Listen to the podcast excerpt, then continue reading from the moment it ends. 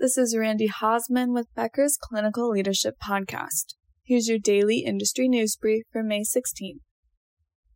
First, five defendants are pleading guilty to wire fraud conspiracy after their alleged involvement in a nurse diploma scheme. A district judge in federal court will sentence the five on July 27th. They could each face up to 20 years in prison. During their guilty plea hearings, four of the five also admitted to soliciting and recruiting people who sought nursing credentials. They also admitted to working with Palm Beach School of Nursing to create and distribute fraudulent diplomas and transcripts. All defendants profited from the scam. These are five of the dozens charged for their participation in this scheme. Second, a commentary published today in Annals of Internal Medicine says masks shouldn't leave healthcare settings. Two infectious disease physicians are the authors.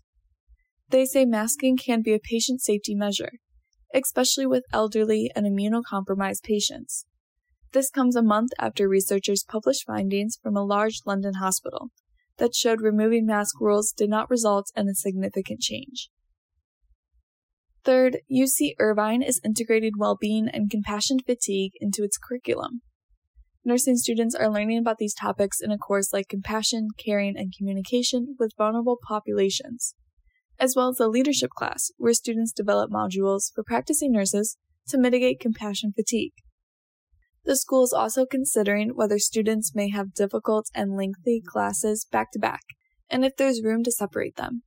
This could also impact traffic patterns and commuting times. Fourth, physicians at Dell Children's Medical Center are exiting the hospital amid a state probe into the hospital's transgender care practices. The physicians were part of its adolescent medicine clinic. The hospital is part of Ascension. Texas is investigating whether the hospital is illegally performing gender transition surgeries on minors. In April, the right wing group Project Veritas issued a report it alleges the hospital was offering puberty blockers and other gender affirming care. Dell Children said it would conduct a thorough review since it prohibits surgery and hormone therapy as treatments for children with gender dysphoria. The hospital did not specify how many physicians are leaving the clinic or when. Fifth, here are 10 hospitals or health systems that have been at risk of losing CMS funding over the last year due to noncompliance with its policies.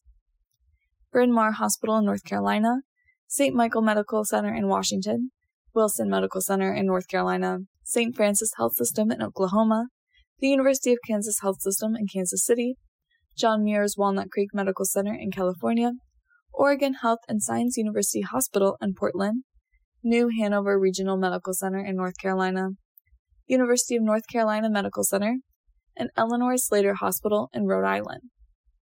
For the full list of reasons, visit beckershospitalreview.com.